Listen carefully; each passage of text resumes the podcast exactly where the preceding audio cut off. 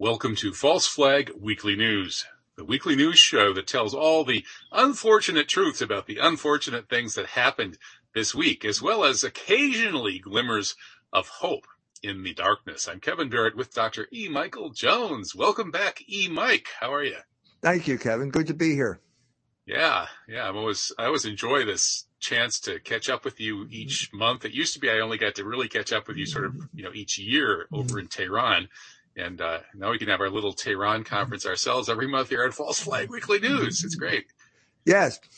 So let's get going with our obligatory disclaimers and then our weekly news stories. So we disclaim questioning everything. I don't know why we have to disclaim that, but they probably censor us if we didn't. So, uh, so yeah, we question everything. And we uh, warn people about how disturbing we are so that if somebody has a heart attack and they try to sue YouTube or Rumble or whatever platform we're on, that it won't work. And then finally, we do disclaim that we don't treat people's medical or mental health problems on this show. If you want us to treat your medical or mental health problems, see us after the show and then we'll probably decline anyway.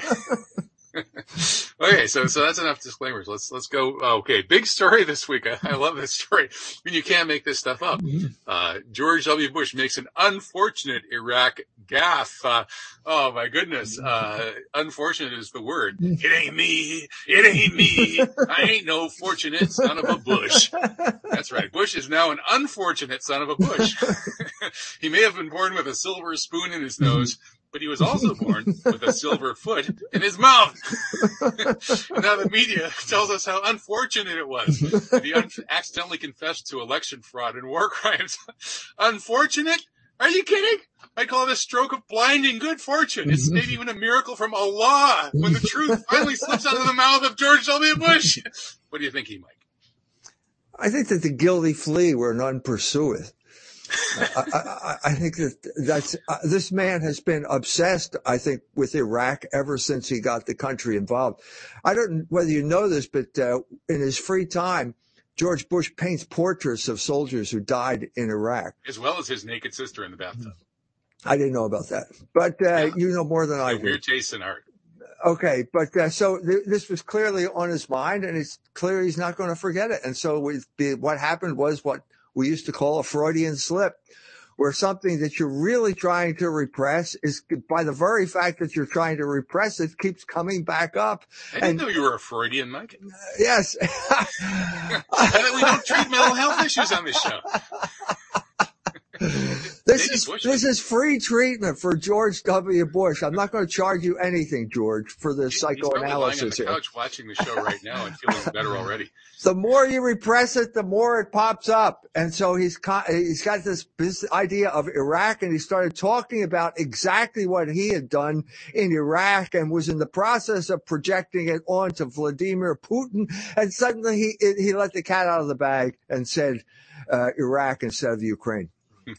You know, Dr. Freud, I think you nailed it. Thank you. Thank yeah. you. Free of yeah. charge, George. Free of charge. Free of charge. Okay. Well, so that's our, our number one unfortunate story, which actually uh, had a certain fortunate element in it. And uh, you know, of, there were a lot of unfortunate things that came out of Bush uh, stealing the rigged election of 2000 and letting uh, Dick Cheney and his stable of Zionist neocons blow up the World Trade Center to stampede the American people into Afghanistan and Iraq. And among the unfortunate things that happened were the uh, unfortunate uh, round of torture of uh, of thousands and thousands of people, uh, almost all of them totally innocent, without any connection whatsoever to militancy and or so-called terrorism, got just tortured. Many of them for years and years on end, like this guy Mohamedou Ould Slahi, the uh, so-called Mauritanian and this article uh, documenting the conversation between Slahi and Mr. X, his torturer, was, uh, I thought, pretty interesting. It raises the question that that dumb, uh, that, not dumb, but D-A-M, dumb, the Palestinian rap group put in their song, uh, Manir Habi, Manir Habi, I'm not happy with nice fi bloody. Antar happy. Who's the terrorist? Uh, you're the terrorist. And so, which of these two guys is the terrorist? I would say it's the torturer. But uh, anyway, it was an interesting article. Yeah, that was. Uh, uh, I, I tried to address this. There was serious concern among the population Uh, and I was uh, invited to a symposium at Valparaiso University to talk about torture, and specifically in the wake of Abu Ghraib. And I said, it was, uh, this is what happens when you put women in charge of a prison. They torture people. It was a feminist operation from top to begin to, to bottom. And uh, the ladies were so outraged. I don't know why. Why were the feminists outraged? Because I said this. I, I then said, quoted Barbara Ehrenreich, and I said, uh, a, a, a, uterus is no uh, ex- excuse for not having a conscience, no substitute for a conscience. They got even madder at me. I was ready to segue into the role Israel played in that, but they shut down the, the discussion. you stepped so, on too many toes there. I t- so I had to leave it with the feminists. So uh, that that was my takeaway from um, Abu Ghraib. Interesting. Yeah. Well, I guess there are many cultures where prisoners of war were turned over to women to be tortured. So, uh, you know, women are sometimes put on a pedestal, maybe should be a little more than they are these days. But uh, let's not imagine that either gender has a monopoly on evil or good, for that matter, um, or innocence, it, or innocence. Yeah, yeah it's just not politically correct, I guess, to tell certain truths, and that's why we have this show is so that we can violate all the taboos. Okay, so torture, and that's just among the know, the horrors coming out of that uh, 9/11 false flag and the Iraq and Afghanistan invasions, the destruction of a long list of countries, all done primarily on behalf of a certain nation in, in the Middle East that kind of thinks it's it owns the U.S. and probably does. Uh, speaking of that nation, and its uh, ethnic base. Let's move on to the Jewish Nazi heroes who evacuated the steel plant in Mariupol this week. That's right. They evacuated and, and, the, and, and we'll start with the Jewish heroes. Okay. So I, I didn't realize these Ukro Nazis were Jewish heroes, but the Times of Israel says they are. So next we'll be hearing about how the Jewish hero Adolf Hitler exterminated six million Palestinians. Uh, e. Mike, what's up with with these Jewish heroes being Nazis? It's, it's just so confusing. I don't, I don't know what to say here. The ADL had to come out uh, and, uh, to us that there are now good Nazis as opposed to bad Nazis. We all, we always thought all Nazis were bad until the Ukraine, until the Azov Brigade became the proxy warriors for Mr. Zelensky. And then, uh, the ADL had to fall in line with this and say, no, no, there are good Nazis because, and they went into a long explanation. The ADL is getting into uh, more and more complicated explanations that are leaving fewer and fewer people convinced uh, the more they talk well, the story here says there are, you know, there's some Jewish soldiers amongst this, a couple of thousand or however many people uh, were holed up in there. And uh, one of them supposedly released a video calling on Israel to rescue the besieged uh, garrison. So uh, uh, I thought that was interesting. They, they wanted to do another Entebbe airport false flag operation, and I think trying, you know, messing with Entebbe airport in, in, a single hijacked plane is probably a little more straightforward, especially since you're the guys that hijacked it in the first place, uh, than trying to deal with the Russians surrounding this Azovstal steel plant. Yeah, they were completely surrounded, and then it turns out that all sorts of interesting people were showing up, uh, walking out, uh, including uh, there was a Canadian general in there. There were uh, apparently Americans in there. All kinds of interesting people uh, caught in the Azov steel plant, and uh, no one knew how serious it was because the mainstream media were constantly talking about how the Ukrainians were winning the war. and by the way, this was a surrender uh, a one word that never got used in any Western mainstream media account. Uh, there was always evacuation. They were c- explaining that Zelensky told them to evacuate. He took the initiative. No, they surrendered without asking permission from Zelensky. And then Zelensky tried to get in front of the parade uh, by saying that he called for an evacuation. But this was a, a crushing defeat for the Ukrainian army. The Ukrainian army is now demoralized. So no matter how many weapons uh, we send to them, you need an, uh, some type of Ukrainian, whether he's a Nazi or not, or whether he's Jewish or not, to pull the trigger. And this uh, group of people is evaporating as we speak. Yeah, isn't it crazy how all of the mainstream media, they're just all reading from the same Operation Mockingbird script. This was an evacuation when in fact it was a surrender. It's completely nuts. Well, that, that uh, the previous article from the Times of Israel mentioned that uh, the poor Ukrainians who were sad about the Ukro Nazi Jews uh, getting having to surrender in Mariupol had it's a, well the quote is let's see they they got a boost of optimism as a rap lullaby won the Eurovision Song Contest. Oh, Ukrainian rap lullaby. How does that go? Hanging with my peeps, rocking baby in the treetop. When the bling blows, the baby gonna rock, rock, rock. I mean, how, how do you do a rap lullaby in Ukrainian? I, I don't think. And how do you that. fall asleep to something like that without getting nightmares? Oh man. Yeah, well, the Ukrainians, I guess, have to get hope wherever they can get it, and uh, they're not getting it on the battlefield, that's for sure. So uh, any any any any port in a storm, I guess. That's right. And so the Russians are, are filtering all these, uh, like a couple of thousand people, they say that, that have surrendered from the steel plant. And we'll all see uh, what happens. Now, among those people that surrendered at the steel plant, there may have been some NATO uh, officers. Uh, and uh, I had on Michael Brenner on the radio show last night talking about this article in which he suggested that we probably won't actually learn that the Russians captured NATO officers because if there had been NATO officers in there, they would have been killed and then they would have been mutilated to prevent, uh, you know, fingerprint or uh, visual ID.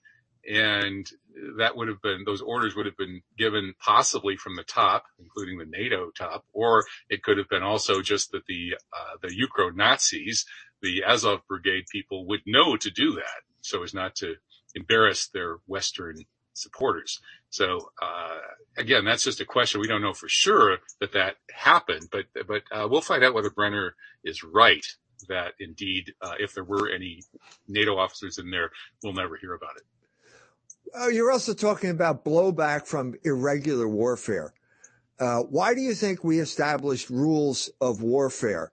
Uh, why? Do, because we want to avoid this type of thing. And here we have these geniuses who are smuggling people, all kinds of people in, and those people are going to pay the price for irregular warfare. If you're caught, you know, uh, behind the lines and you're not wearing a uniform, the army has a right to shoot you. And now the Russians are following uh, the rules of law. They're following the Geneva Conventions. But that means that these people engaged in irregular warfare, they don't have any rights under this, under the warfare, the rules of warfare they're supposed to be following. So as I said, uh, you know, think this over, all you white guys out there, before you volunteer to die for the gay disco, because you may get what you pray for. And that's why it's not such a great idea, maybe, for Zelensky to be giving uh, grenades to 80 year old Ukrainian grandmas. You know, that, that could put grandma in harm's way, right. and it's probably not going to harm the Russians very much. Put down that gun, honey. There was one, uh, a good looking, they're all good looking, I think, Ukrainian chick standing on the balcony of her, her apartment holding an AK 47. You can get shot for doing that. And yeah. and the other and the per- people who shoot you will not be held responsible because they are not they, they, didn't commit a crime by doing that. You provoked them, so don't do it. This is the the backstory of the forty billion dollars of weapons that is going to be shipped over there. Innocent people are going to die in a futile attempt to basically prop up an army that has failed already. Yeah, NATO's effort to fight Russia down to the last Ukrainian is certainly well underway. Who knows how long they'll be able to drag it out though. And is this kind of a prelude to a bigger war? That's the question I asked in this article. It's the war mobilization stupid, which got a lot of response. In fact, I embedded last week's False Flag Weekly News with this article, and I think largely thanks to that, we are right at about 15,000 views, which is uh, little, you know, that's the kind of stuff we used to get back before YouTube started shadow banning us. Uh, so this article went pretty viral and helped uh, last week's show go moderately viral too. And uh, the question I asked here is, is what the bleep are the Democrats thinking? Uh, you know, they're facing tough elections in both this year and then 2024, and tough might be an understatement. And so how are they preparing to win those elections? By blowing up the U.S. and global economies? Wait a minute. It's the economy, stupid. Clinton taught us that. You don't blow up the economy to try to win elections. What the heck are they thinking?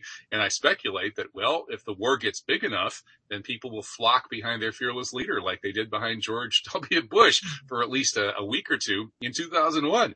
And maybe that's how they're planning to win. What do you think? I think that they thought that uh, the sanctions were going to crater the Russian economy within a matter of weeks.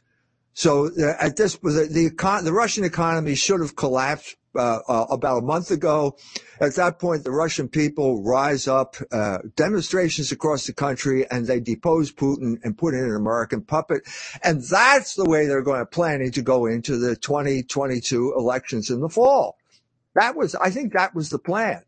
Wow. Well, that didn't work out so well because the polls show 80% support for uh, Putin in the war in Russia, as one would expect.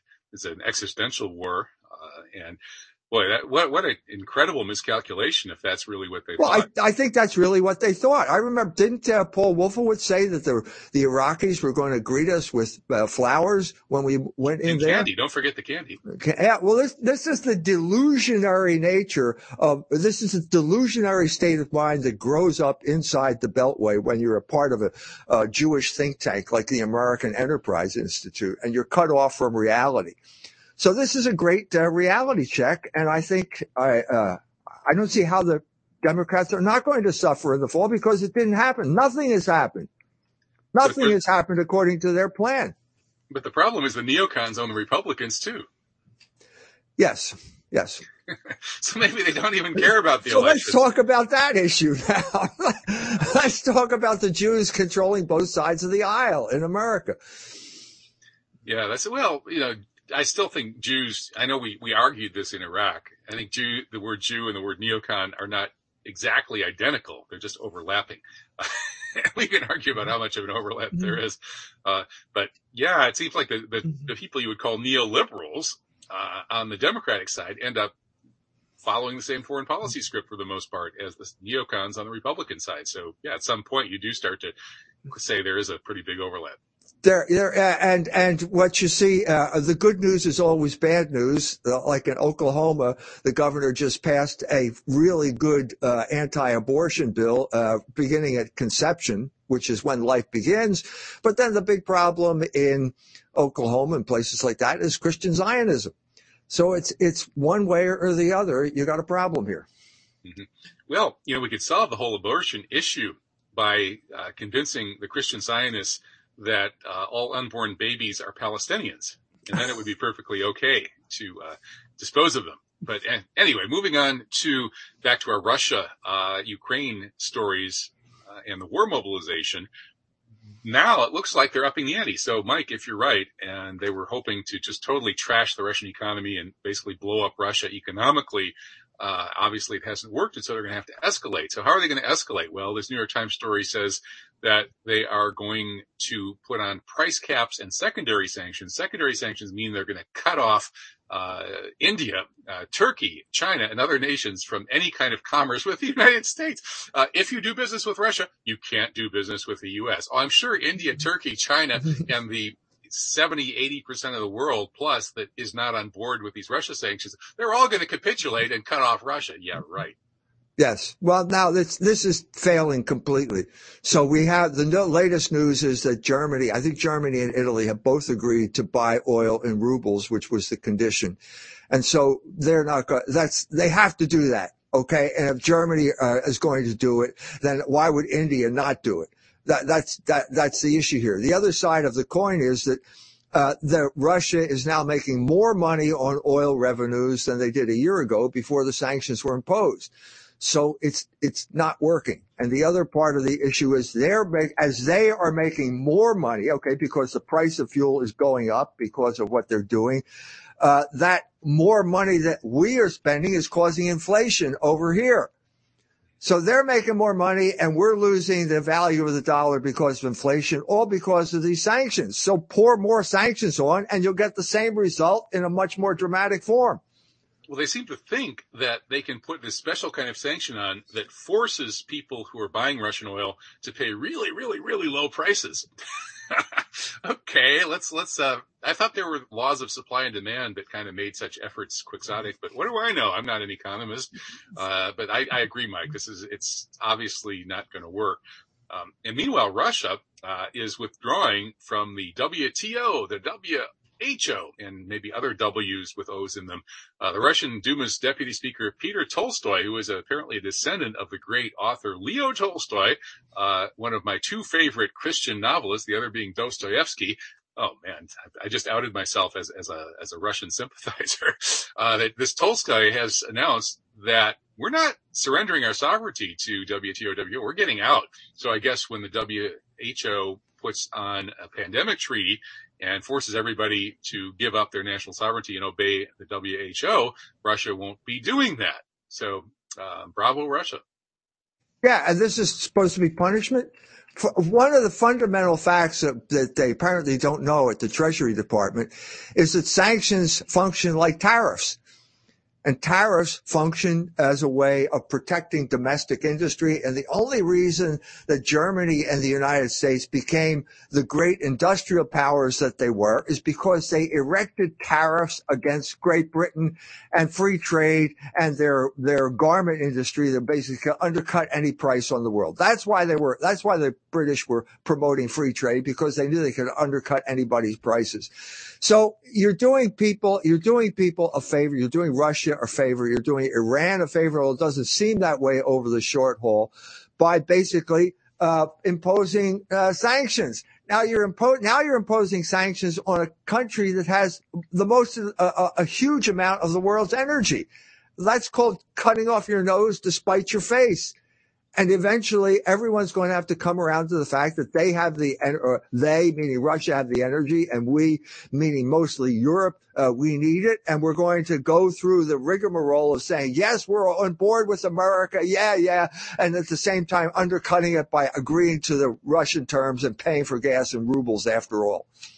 So Russia is not surrendering to the New World Order globalist uh, oligarchs uh, and they're not surrendering to NATO, the military wing of the New World Order globalist oligarchs.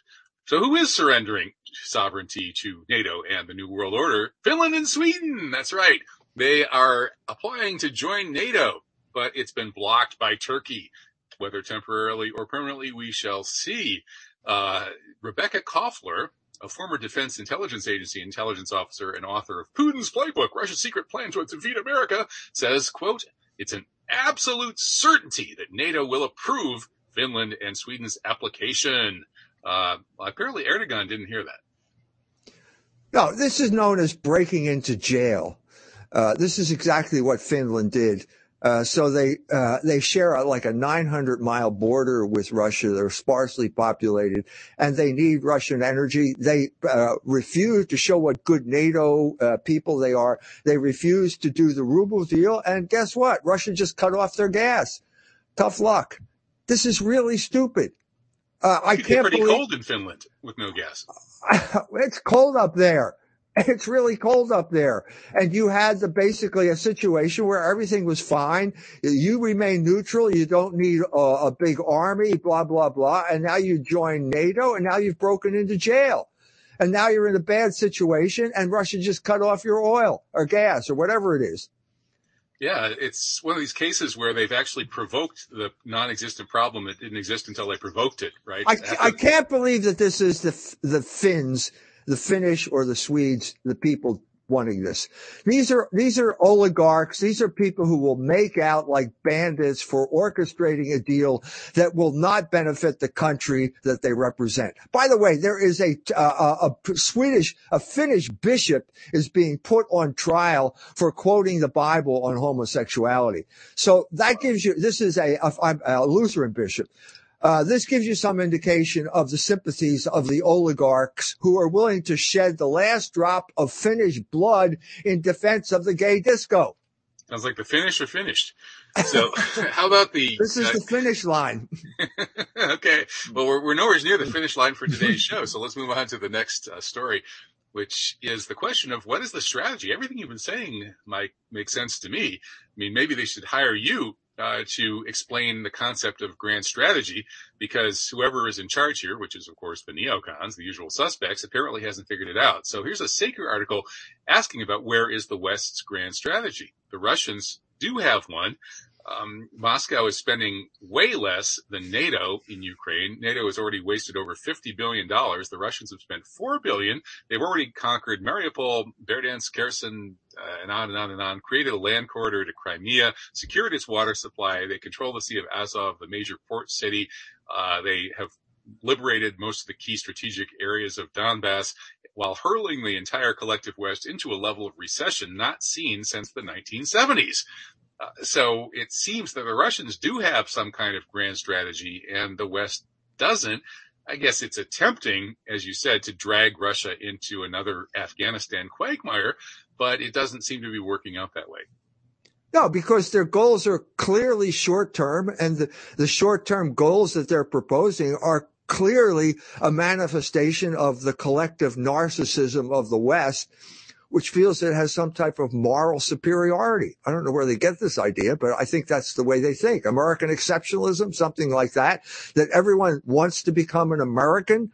Uh, and therefore there will be an uprising because of uh, domestic unrest. This is totally delusional and it's short term and the Russians did, operated under the exact opposite uh, principle, which is basically we're going to do it slow and steady and we're going to encircle and we're going to starve them out and we're going to have a siege in the West and they are succeeding and the West uh, is, is not succeeding. That's, that's the fundamental fact on the ground here. Those, the other, the other issue is that the state of warfare has changed now. And basically the missile uh, is the dominant issue here. And they have better missiles than we do. It's that simple. And those missiles can land. This, this happened when, uh, when they fired missiles from the Caspian Sea into the Mediterranean or something like that. It was clear that the Soviets, it, I remember this. There was a, an aircraft carrier, an American aircraft carrier in the Persian Gulf. And suddenly the, the missile takes out a ship in the Mediterranean. And at that point, the aircraft carrier turned around and sailed out because an aircraft carrier is a sitting duck when uh, in face in light of these Russian missiles and their capability.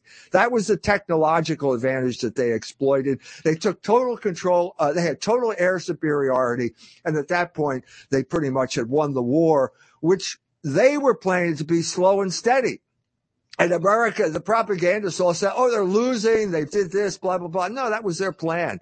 And they are following through with their plan. And the American narcissistic plan that uh, uh, we will overwhelm people with our, our righteousness, it, it, didn't work. It's not working. And then the, the real uh, underlying issue of the economy and the relative economic strength of the two blocks is uh, obviously so far playing out in favor of Russia, which now is running the biggest surplus in history. It's got the biggest wheat harvest in its history. It's now the world's number one wheat producer, and the wheat prices, like the energy prices, are way, way up, totally benefiting Russia. And the uh, now the stronger ruble, uh, which is a resource-based currency, also backed by gold, is heading nothing but up. So it looks like there's been a real uh, fail here in terms of the grand strategy. There's also been a propaganda fail. First, let's look at the propaganda and then let's look at the fail. So here's a piece from whowhatwhy.org, which is kind of on the border between the pseudo alternative media like oh, Mother Jones and Democracy Now! and The Nation and The Progressive and things like that, which are basically not fully alternative by any means. And, uh, the, you know, slightly more real alternative media that we inhabit. And this particular article uh, argues that the Russians are putting out all kinds of lies and propaganda. The first issue they cite, a Russia 24 TV broadcast that alleged that crisis actors were being used uh, against Russia in propaganda operations, turned out that that was probably wrong or distorted. So I'll, I'll provisionally accept that claim. But then it goes on to say, quote, the Russian media agency TASS reported that Ukraine faked the train station bombing at Kramatorsk. Sorry, uh, independent analysts have proven beyond any reasonable doubt that you, the Ukrainian forces fired the missile that hit the train station at Kramatorsk. That is an undeniable fact. And the lies about that in this article made me instantly totally distrust this author. So I looked him up. Patrick O'Connor he has no credits whatsoever except for these four Ukraine propaganda articles at Who, What, Why. You try to find him anywhere else on the web, and there's a guy who might be him, uh, but we don't know. There's no way to be sure. Who uh, worked for Wall Street Journal, NBC, Bloomberg, Politico, and The Hill, all uh, CIA propaganda outlets. So uh, I think in hiring this guy, who, what, why, they better be taking a heck of a lot of money from the, the scumbags who are running this war because they're really tarnishing their credibility. Russell, Russ Baker at Who, What, Why really needs to get back on track and ask some questions about who this O'Connor person really is. Yeah, well, I, this is ridiculous anyway, because even the pro-Russian sources uh, all claim that Russia is losing the propaganda war. They're just not doing a, a, a very good job. Uh, maybe they're simply outgunned because there are so many media outlets in the West. But it's it's hard it's hard to find uh, Russian information. Just, just even, but, we'll see. We'll see about that claim that they're losing the propaganda war in, in a couple of stories down the line, uh, looking at some some polls and such. Uh, I, I, despite the total dominance of the Western narrative, including all sorts of outrageous lies in global mainstream media, I'm not sure that the world's population has been fully convinced. Well, I mean, I, all I'm saying is that there are people who are pro-Russian who are complaining about this. Mm-hmm. You yeah. know, uh, Andrei Mart- Martyanov at uh, the Saker has complained yeah. about it, uh, uh saying that there's just not enough uh, inf- not enough information coming out there. They're not playing according to that game. This kind of fits in, I think, with the asymmetrical warfare that we're that we're dealing with here.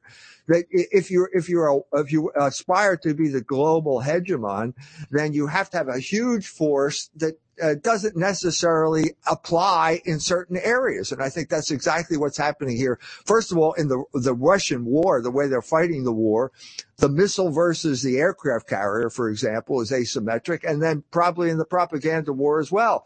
Because I don't matter how much propaganda you have, uh, I think the truth is going to win ultimately over propaganda. Well, let's look at some more propaganda. Next story. Tens of thousands of Ukrainians are held in camps on Russian territory, says Zelensky. And this is parroted uncritically in this particular story from ukrinform.net. I'm not sure where that came from. And uh, it's probably another uh, Mockingbird outlet, uh, Voice of America type thing. So uh, what does that mean? Tens of thousands of Ukrainians held in camps in Russian territory. Well, remember there are over one and a half million refugees uh, from Ukraine who were driven into Russia. Uh, these are Russian speaking pro Russian Ukrainians who were driven into Russia by the nonstop shelling of the Donbass region by Ukraine, the deliberate targeting of civilians and the murder of over 10,000 of them. Uh, so of those 1.5 million refugees from the Donbass, I wonder how many of them may be in quote unquote camps still. I hope not very many. And uh, then, of course, there are these uh, prisoners of war, people, uh, the Ukro Nazis being quote unquote evacuated from the steel plant. Uh, yeah, they're probably in camps too. but obviously, this story, which is claiming that we're seeing Nazi style concentration camps for sort of ordinary Ukrainians just because they're Ukrainians, is a complete joke. Well, again, we're back to the uh, Holocaust narrative which gets invoked uh, in Canadian uh, trucker protests. Uh, it's basically the standard operating procedure whenever you want to condemn the person that you're uh, is on the other side of the argument, and so they're trying to resurrect this. Maybe you have seen the uh, Hitler. Uh, I'm sorry, sorry, Putin in the, in the bunker. The Putin in the bunker. Putin in the bunker yeah. stories. Yeah, with, with Eva Braun. She's come back. Uh, he's screaming. Him. He's screaming at the. Well, wait a minute. I saw that movie. It's called Downfall. It's called The Untergang in German. It's gone viral so many times. Well, that's obviously the the para, the the uh, paradigm that's being applied here. So you have to apply the Holocaust, and of course, camp concentration camps are part of that narrative, and so it's just part of the story. Uh, yeah, they're going to be put in camps. They're called prisoner of war camps. And uh, apparently the Red Cross is supervising them. And that's superior to what the Ukrainians are doing, uh, which is, uh, seems to me, torturing and killing uh, the Russians that they capture or putting them on trial. There was a show trial just recently. Apparently a 21 year old kid was put on, on trial in the Ukraine and that got a lot of news. That's right. Uh, well, the Russians are going to have trials of suspected war criminals as well, and we'll see how it all plays out. But yeah, I agree. So far, it does look to me like the Russians are doing things uh, more straightforwardly and honestly overall. And this propaganda war, which the Saker is complaining about, and Andrei Martyanov is complaining about, may not be working so well uh, globally. It's not at all clear that the real international community actually sides with Ukraine at all. And even in a NATO country, Turkey, the polls show that uh, more than or half of the Turkish people blame the U.S. for this war, while only 33% blame Russia. So that's a landslide for uh, blaming the U.S., not Russia. And uh, they blame this in this article. This is a U.S. think tank article. They blame it on Erdogan's West bashing and conspiracy theories. Uh, well, that means that Erdogan, for all of his many faults, sometimes tells the truth about what's really going on in the world. Uh, 80% of the Turkish population wants to remain neutral. And uh, even the author of this Western think tank article admits that public distrust of the West in Turkey should not be simply dismissed as conspiratorial nonsense.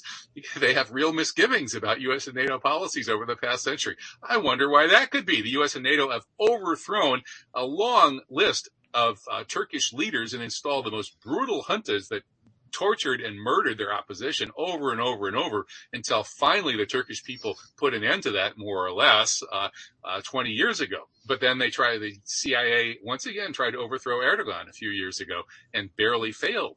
Why would the Turkish people not trust the U.S. and NATO? I can't imagine. Yeah, and on, you add to that there is there is uh, an ancestral antipathy toward uh, Russia uh, in Turkey that goes back at least to World War One and the people when when Russia tried to invade uh, Turkey, uh, and that led to the Armenian genocide.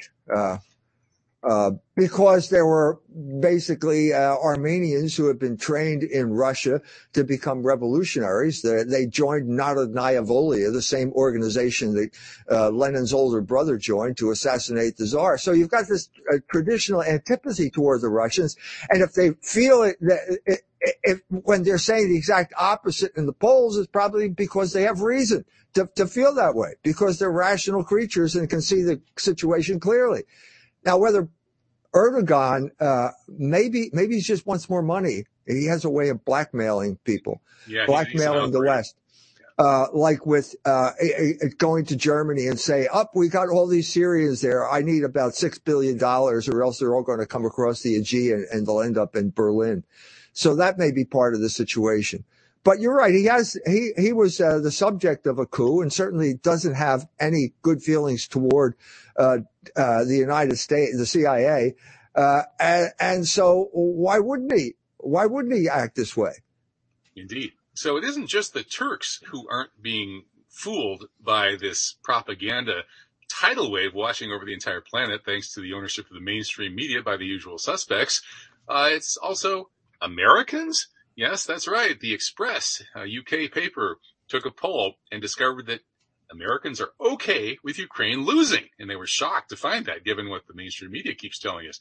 43% were, were okay with Ukraine losing. Only 41% were not okay or have no, uh, well, 16% have no opinion. And, uh, the story is, is of course the, the journalist pretends to be outraged over this. And the poll was apparently done by the Democracy Institute, which said the reason for this total lack of support for Ukraine and among the American people who've been brainwashed uh, with the most intense propaganda that we've seen in this country probably since World War One, that the reason is cynicism about government policies created by the fact that, quote, at least half of Americans thought they were hoodwinked over COVID lockdowns. Uh, and 53% of Americans say that the Russia sanctions are hurting us more than Russia. That is, we have a sane majority here in America. And for the second month in a row, more Americans believe it would be better for Biden to leave office than Putin by 53 to 44%. Uh, so, uh, this poll really kind of uh, reaffirms, or I shouldn't say reaffirms, maybe restores a little bit of my faith in the uh, lack of complete idiocy among the American people, that Ameri- Americans are maybe not as stupid as our propaganda masters think we are. It's also uh, an indication that the mass media are failing. Uh, absolutely a terrible failure among the mass media who have gone full propaganda mode. Uh, uh, the most propaganda I have ever experienced in my lifetime. The most blatant. It's backfiring. It's backfiring. That's right. And that's the problem with propaganda you can bring about the exact opposite effect. And then at that point, the cunning of reason kicks in, uh, which is what Hegel talked about God's way of uh, correcting human history. And, and, maybe that's what's happening right now. I mean, there are other signs ac- uh, across the country. The uh, DeSantis taking on Disney, um, the uh, Roe versus Wade being overturned, the bill in Oklahoma. There's all sorts of signs that the American people are not doing what the mass media tell them to do. And uh, the mass media, of course, is represents certain kinds of interests. Uh, and we're going to get into the really controversial content of that with a couple of really interesting in-depth stories that were published on the Unz review this week. uh, the Jewish hand in World War III is one of them, and the Jewish Hasbara in all its glory is the other. So both of these headlines are talking about Jews, which is, of course, totally taboo. Um, and uh, they're both, I thought, really worth reading. And the first one here is on, uh, well, it's it's by Thomas Dalton, who's the author of the book Debating the Holocaust: A New Look at Both Sides, which is actually a pretty good resource on what are the basic arguments between the Holocaust revisionists and the Holocaust uh, Orthodox scholars. Well, here's Dalton uh, going over the dominance of uh, a certain wealthy, powerful Jewish elite in Ukraine, where less than 1%, perhaps even less than 0.1% of the population is Jewish in Ukraine. But of the five richest Ukrainian billionaires, four are Jews. Kolomoisky, who, who owns uh, the president, uh, Viktor Pinchuk, Rinat Akhmetov, and Gennady uh, Bogolyubov, or however you pronounce it in Ukrainian. And uh, then right behind them in the multimillionaire class are a long list of more Jews who I won't even try to name because I can't pronounce their names. Uh, and uh, this author Dalton says, "Why is Zelensky's corruption never challenged? Zelensky's not supposed to. He's supposed to be a you know a piano playing comedian who somehow amassed uh, nearly a billion dollars in wealth." Uh, why is his corruption never challenged? Why is it hard to find facts about it? Because he's a Jew and Jews are never questioned and never challenged. Uh, that's right. So that's, I thought you would agree with that, Mike. I say, yeah, he's got Jewish privilege. And, and I'm, I'm saying that one of the, uh, un, from their point of view, unfortunate aspects or blowback from this over propagandizing is that now people are starting to talk about Jews which no one would ever do. Do you remember when we were in Mashhad and I said we have to break the Jew taboo? I mean, that, that was kind of controversial at that point. Yeah, but e- been, even at our conferences in Iran, it's controversial. Right. even, they, even with me, I, I, argue with you about this stuff sometimes. Yeah. I mean, even like the Iranians, you think, well, they're, they're up. No, they, they were always timid about saying the word Jew. I had a book uh, was translated into Farsi. The title of the book was Jews and Moral Subversion. I don't read Farsi, but someone told me the title in Farsi is Israelis well, and Moral yeah, Subversion. That's because in, in Iran, they're trying to get along with the Jewish community there. They kind of have a deal with the Jewish community, which is if you guys uh, are loyal to the current government and don't cause trouble and go about your business, uh, we have no problem with you. And so we're not going to say that Jews are a problem. Uh, right, and then you, and then you, and then you get involved in a category mistake, and then you can't identify the enemy, and then you end up like the the white boys uh, who are saying, no, it's racial. It's well, no, it's not racial.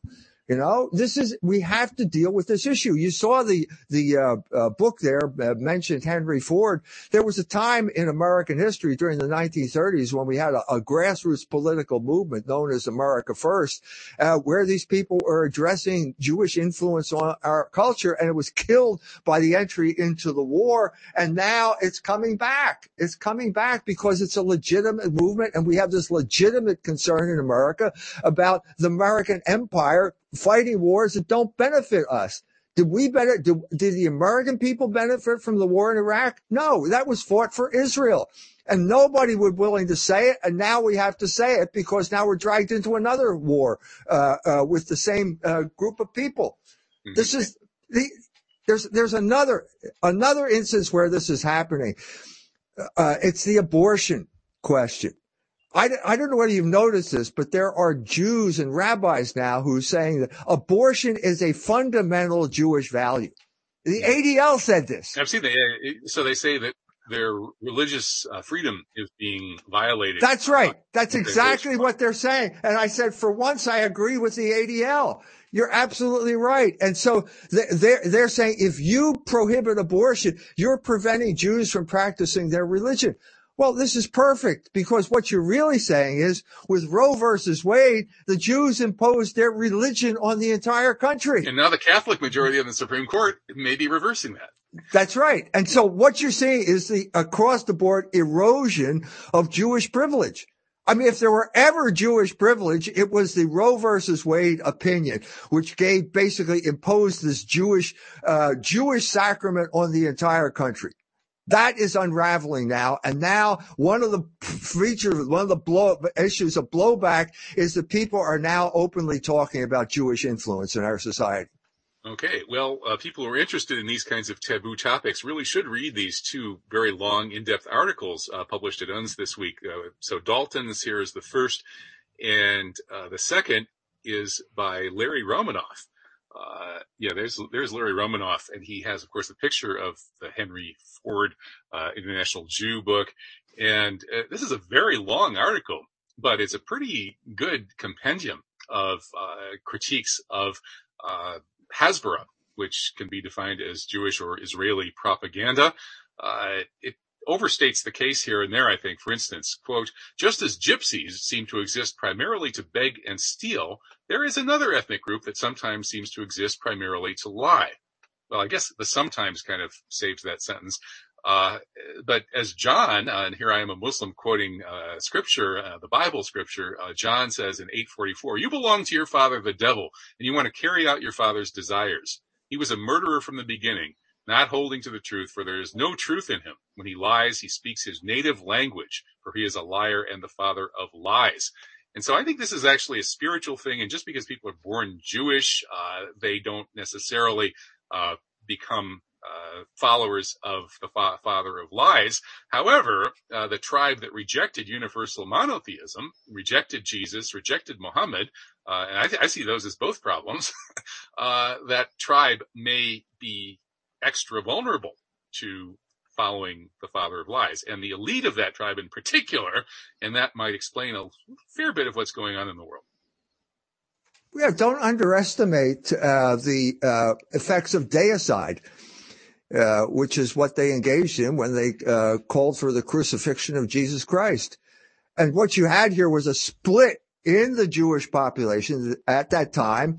And some of those people followed Logos, the Logos incarnate Jesus Christ, and some of them followed the rejection uh, of that. And they, they had a, a, long history of that that went back to the constant defection of the Israelis, uh, uh Israelites to the worship of Moloch. It was a constant temptation. They fell into it repeatedly, and that involved the sacrifice of children.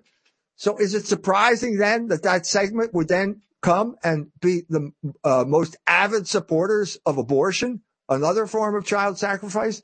No, I think th- I think that this is consistent. And if you don't have this view of history, you're not going to understand what's wait, going wait, on. Wait a minute, Mike. Is, not the the uh, the stayed hand of Abraham? Uh, isn't that God ordering the end of child sacrifice? And doesn't that apply to Jews as well as to Christians and Muslims? The, Abraham is our father in faith, and that includes you and me and the Jews. Okay, okay, uh, and, and, what we're talking about no more child sacrifice after that event. That that at that time, child sacrifice was widely practiced throughout the whole Mediterranean area, uh, and that ended it. Or that's the the message there is to end it, isn't it?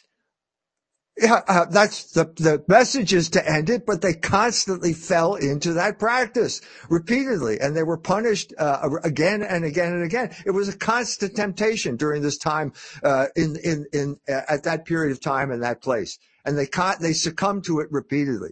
So you've got this, te- the situation. Yes, of course, that's the word of God. Yes, that is. Yes, fa- Abraham is our father in faith, but this group of people defected from it. And it, the, the, gospel, the passage in John's gospel that you mentioned, if you read further, uh, the Jews are claiming we are the children of Moses. And Jesus Christ said, no, you're not. No, you're not. And then they said, no, we have sacred DNA. We are the seed of Abraham. And they said, he says, no, you're not. That what doesn't matter what your DNA is. It matters how you act. And then he starts talking about if you were children of Moses, you would accept me. This is the fundamental pivot turning point in human history. And it's still effective today. It's still active as a way of explicating what's going on today. Mm-hmm. And I not only agree with most of those views, but I also would say you have the right to hold them, even if I don't agree with them. Uh, professing uh, a religious interpretation of the world is supposed to be protected by the First Amendment. And so everything we just said in this discussion obviously is going to get us totally deplatformed if we try to take it to any of the major platforms. Hopefully Rumble can handle it. Uh, and I think it's completely outrageous that our right to express our religious interpretation of social reality is, has come under fire the way it has recently. And yes, it's disproportionately coming under fire from that particular group. Uh, and speaking of that group, how about the Zionist entity news uh, this week? Nakba Day uh, had its 74th anniversary. This is the commemoration of the Palestinian Holocaust. Thousands of pro-Palestinian demonstrators rallied in U.S. cities and, and all over the world: New York, Boston, Washington, Montreal, Dearborn, Michigan, and on and on and on.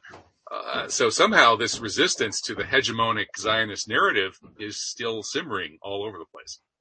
Yeah, the only, I mean, it's just it's so touching and, and painful that every year we have to come to say something about Nakba Day, and yet uh, it's still continuing. Uh, but, you know, the fact that it's still continuing is a sign of hope that these people haven't been extinguished, that their hope hasn't been extinguished, that there are still people who are talking this way, in spite of the fact that the Israelis uh, c- continue to flout all forms of civilized behavior, including uh, shooting journalists who are clearly marked as journalists, which is what happened just recently. Yeah, yeah, we just we covered that on the show last week, and they also continue to try to drag the U.S. into wars that only benefit themselves and that damage the U.S. as well as the targets of the wars. Uh, so this week. Uh, we had a U.S. participation in the Israeli drill simulating a large-scale attack on Iran. The Air, U.S. Air Force joined Israeli jets as they simulated entering Iranian territory and carrying out repeated airstrikes. Uh, so, you know, maybe uh, this war mobilization thing that I wrote about is happening on many levels, and China and Iran could also be in the crosshairs. Yeah, there's also apparently the fact that uh, the uh, Russian SS, whatever it is, S-300 missile locked onto an Israeli plane. This was reported, and this is the first time this has happened, and I'm sure the Israel, Israelis are concerned about that because, uh, again, I think the Russians have mu- missile superiority, which they simply haven't exercised in Syria yet. Yet, and if if, if the Israelis continue to escalate, then that may happen. Mm-hmm and I wouldn't blame Russia if they did. Uh, so, uh, moving I mean, on Putin, to. I, it, I think Putin has real concern for all of the Russians living in, in Israel. Uh, but if the Israelis overplay their hand and they abuse that concern and continue to send people into Mariupol or something like that, uh, they're going to pay a price for it. Okay, well, moving from occupied Palestine to Buffalo, New York, we had a shooting this week. Uh, a uh, the story is a white supremacist lunatic, a uh, young 18 year old guy, Peyton Gendron, uh, shot uh, 13 people in, in, in a supermarket or something. And so this then, of course, led to massive mainstream uh, despair about the uh, her, uh, histrionics about the, the white nationalists are coming, uh, the Trump supporters are t- typically going to do this sort of thing. And then we had pushback from people like Wendy Rogers, a state senator from Flagstaff, Arizona, who's been recommended to the ethics committee for tweeting, quote, Fed Boy Summer has started in Buffalo, saying, basically hinting it was a false flag. In the next story, we see that Nick Fuentes also joined her in uh, tweeting that it was a false flag. And uh, one of the ironies of this event, the sad ironies, is as we see in the next story or the next slide, that the uh, Buffalo murder used the, the, same Nazi symbols as Ukraine's Azov battalion does, those Jewish heroes. So, uh, what do you make of this shooting and the false flag allegations, Mike? It, I, I mean, as Cho and Enlai said about the French Revolution, it's too soon to tell. Uh, and and are we going to get the information? One of the things that occurred to me uh, in the aftermath was this manifesto. Is this really his manifesto? A lot of it was cut and pasted from the uh, New Zealand uh, mosque shooters manifesto. Apparently. So even even if even if the FBI wasn't involved in this whole thing, uh, it would be easy to insinuate a document like this after the fact to implicate the people that you want to demonize. And it seems to me that would be easy to do with this type of uh, manifesto. Well, all kinds of political points are being scored uh, on this this demonization of white nationalism, uh, and especially going after the so-called replacement theory. And here's an article from Thom Hartmann, who quotes the ADL of 443 people killed in the hands of extremists over the last 10 year period, 333 or 75% were killed by right wing extremists. And that this ideology of and mythos of white victimhood is uh, is leading these uh, terrorists uh, to commit these massacres. And then Tucker Carlson is getting blasted, as we see in the next slide, Uh, he's supposedly touting quote unquote replacement theory, which is uh, unhappiness with open immigration policy at a time when America's majority ethnic group is becoming a minority ethnic group extremely ra- rapidly. And then Glenn Greenwald pushed back against this selective demonization of people like Tucker Carlson and the Republicans by pointing out that there are left-wing terrorists and Democrat terrorists too, like the guy who shot the Republicans at the softball field in 2017, James Hodgkinson. So uh, of all of this stuff, I actually found Greenwald's uh, the most thoughtful. What do you think, Mike? Yeah, I think the fundamental legacy of Roe versus Wade is that you now have two categories of people. You have one group which has privilege and you have another group, the fetus, which has no rights whatsoever. And we all fit into either of those two categories. So you can have Jewish privilege uh, if you're black, if you go along with that party line, and so your Black Lives Matter. Okay. And so you can burn down the entire city and they will say it's a peaceful demonstration. That's the type of, that's the type of demonization that's going on uh, regularly here. And again, but, but wait, but wait, what, what about the Hartmann's point that if you do statistical analysis, he claims that you end up with two thirds of the terrorists uh, being uh, so-called uh, right-wing extremists, and like a tiny fraction being these other things like Muslims or this or that. Well, it depends on who does the counting, doesn't it? Isn't that the way elections so, are? Yeah. I mean, if the ADL does the counting, well, sure, it's going to come out this way. That, that, that, that's the whole problem here. So the question is, uh, what does it mean to be white in this, in this situation? Well, they're the group that the, the ADL has decided to demonize.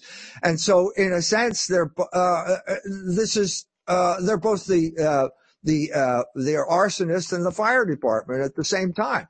They're spreading this idea of demonization. It was a Jewish idea to begin with, to come up with this idea. Noel Ignatiev, uh, the Jewish professor at Harvard, created critical race theory. Now they are trying to, t- the ADL is trying to take over law enforcement by basically putting their thumb on the scale when it comes to counting the statistics. So again, you either you have privilege, in which case you can act with impunity. And I'm saying Black Lives Matter has Jewish privilege uh, or Antifa certainly has Jewish privilege, and they can do whatever they engage in mayhem.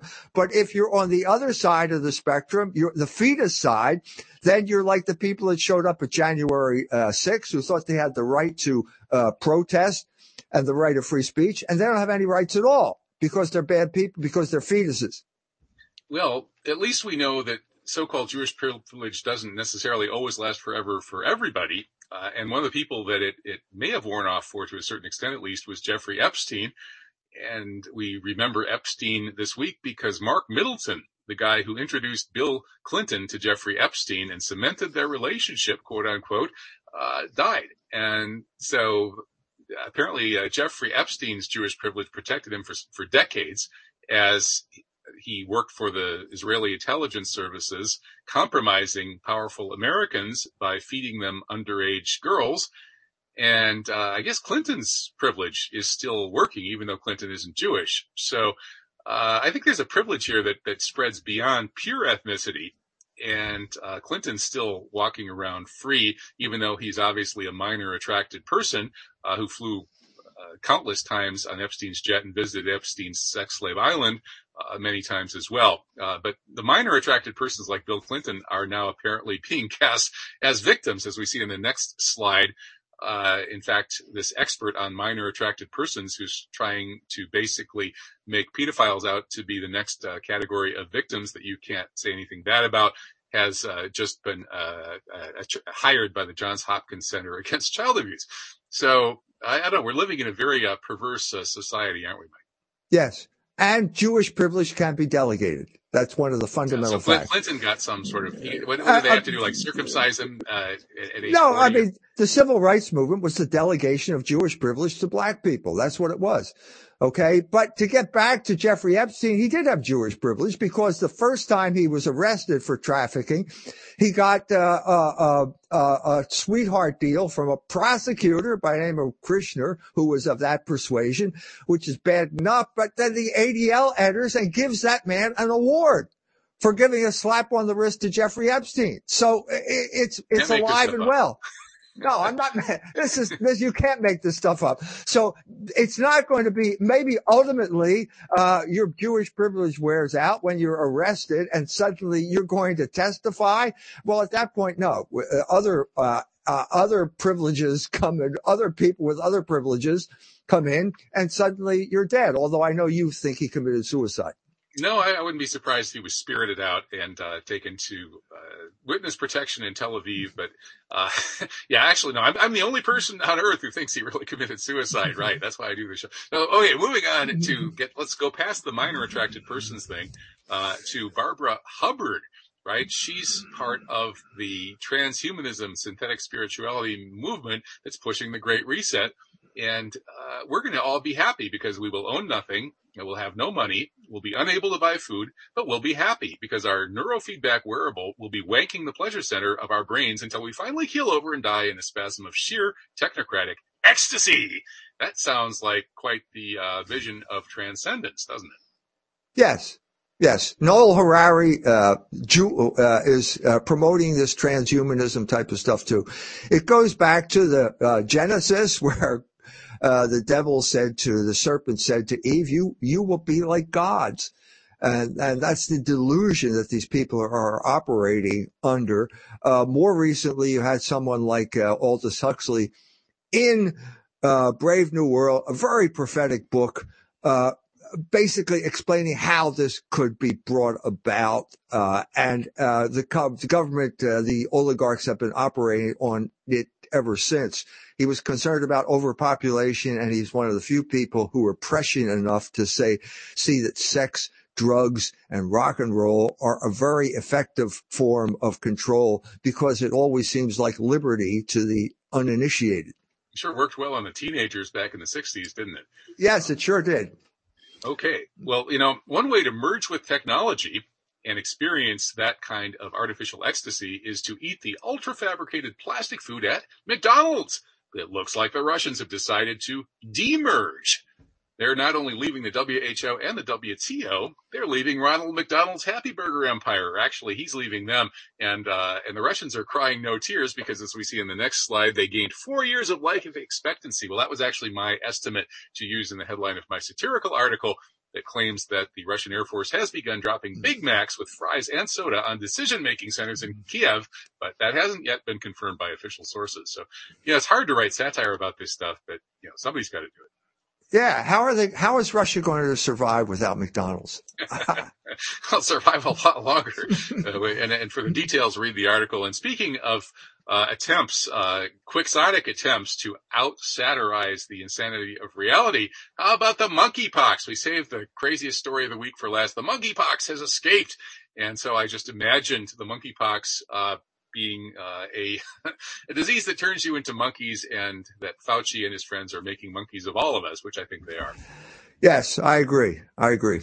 It's uh, okay. uh, uh, there's a scenario, by the way, talking about this. Uh, apparently, someone uh, had a game where they're talking about the release of monkeypox in the same way that Harvard talked about the release of COVID. But oh boy, we'll find okay. out. Well, uh, to preserve our platform here and, and not get erased, uh, we're going to have to urge all of you to make sure that you wear a monkey mask and stay at least six banana lengths from other people at all times. And that way the virus won't spread and we'll live happily ever after, at least until next week when we can try to catch another episode, God willing, of False Flag Weekly News, assuming that our fundraisers get back on track. You can, of course, uh, look down to the show description and uh, click on our fundraiser and even tiny donations are appreciated. Well, thank you so much, Dr. E. Michael Jones. Wonderful catching up with you here. Keep up the great work. God bless. Thank you, Kevin. Bye bye.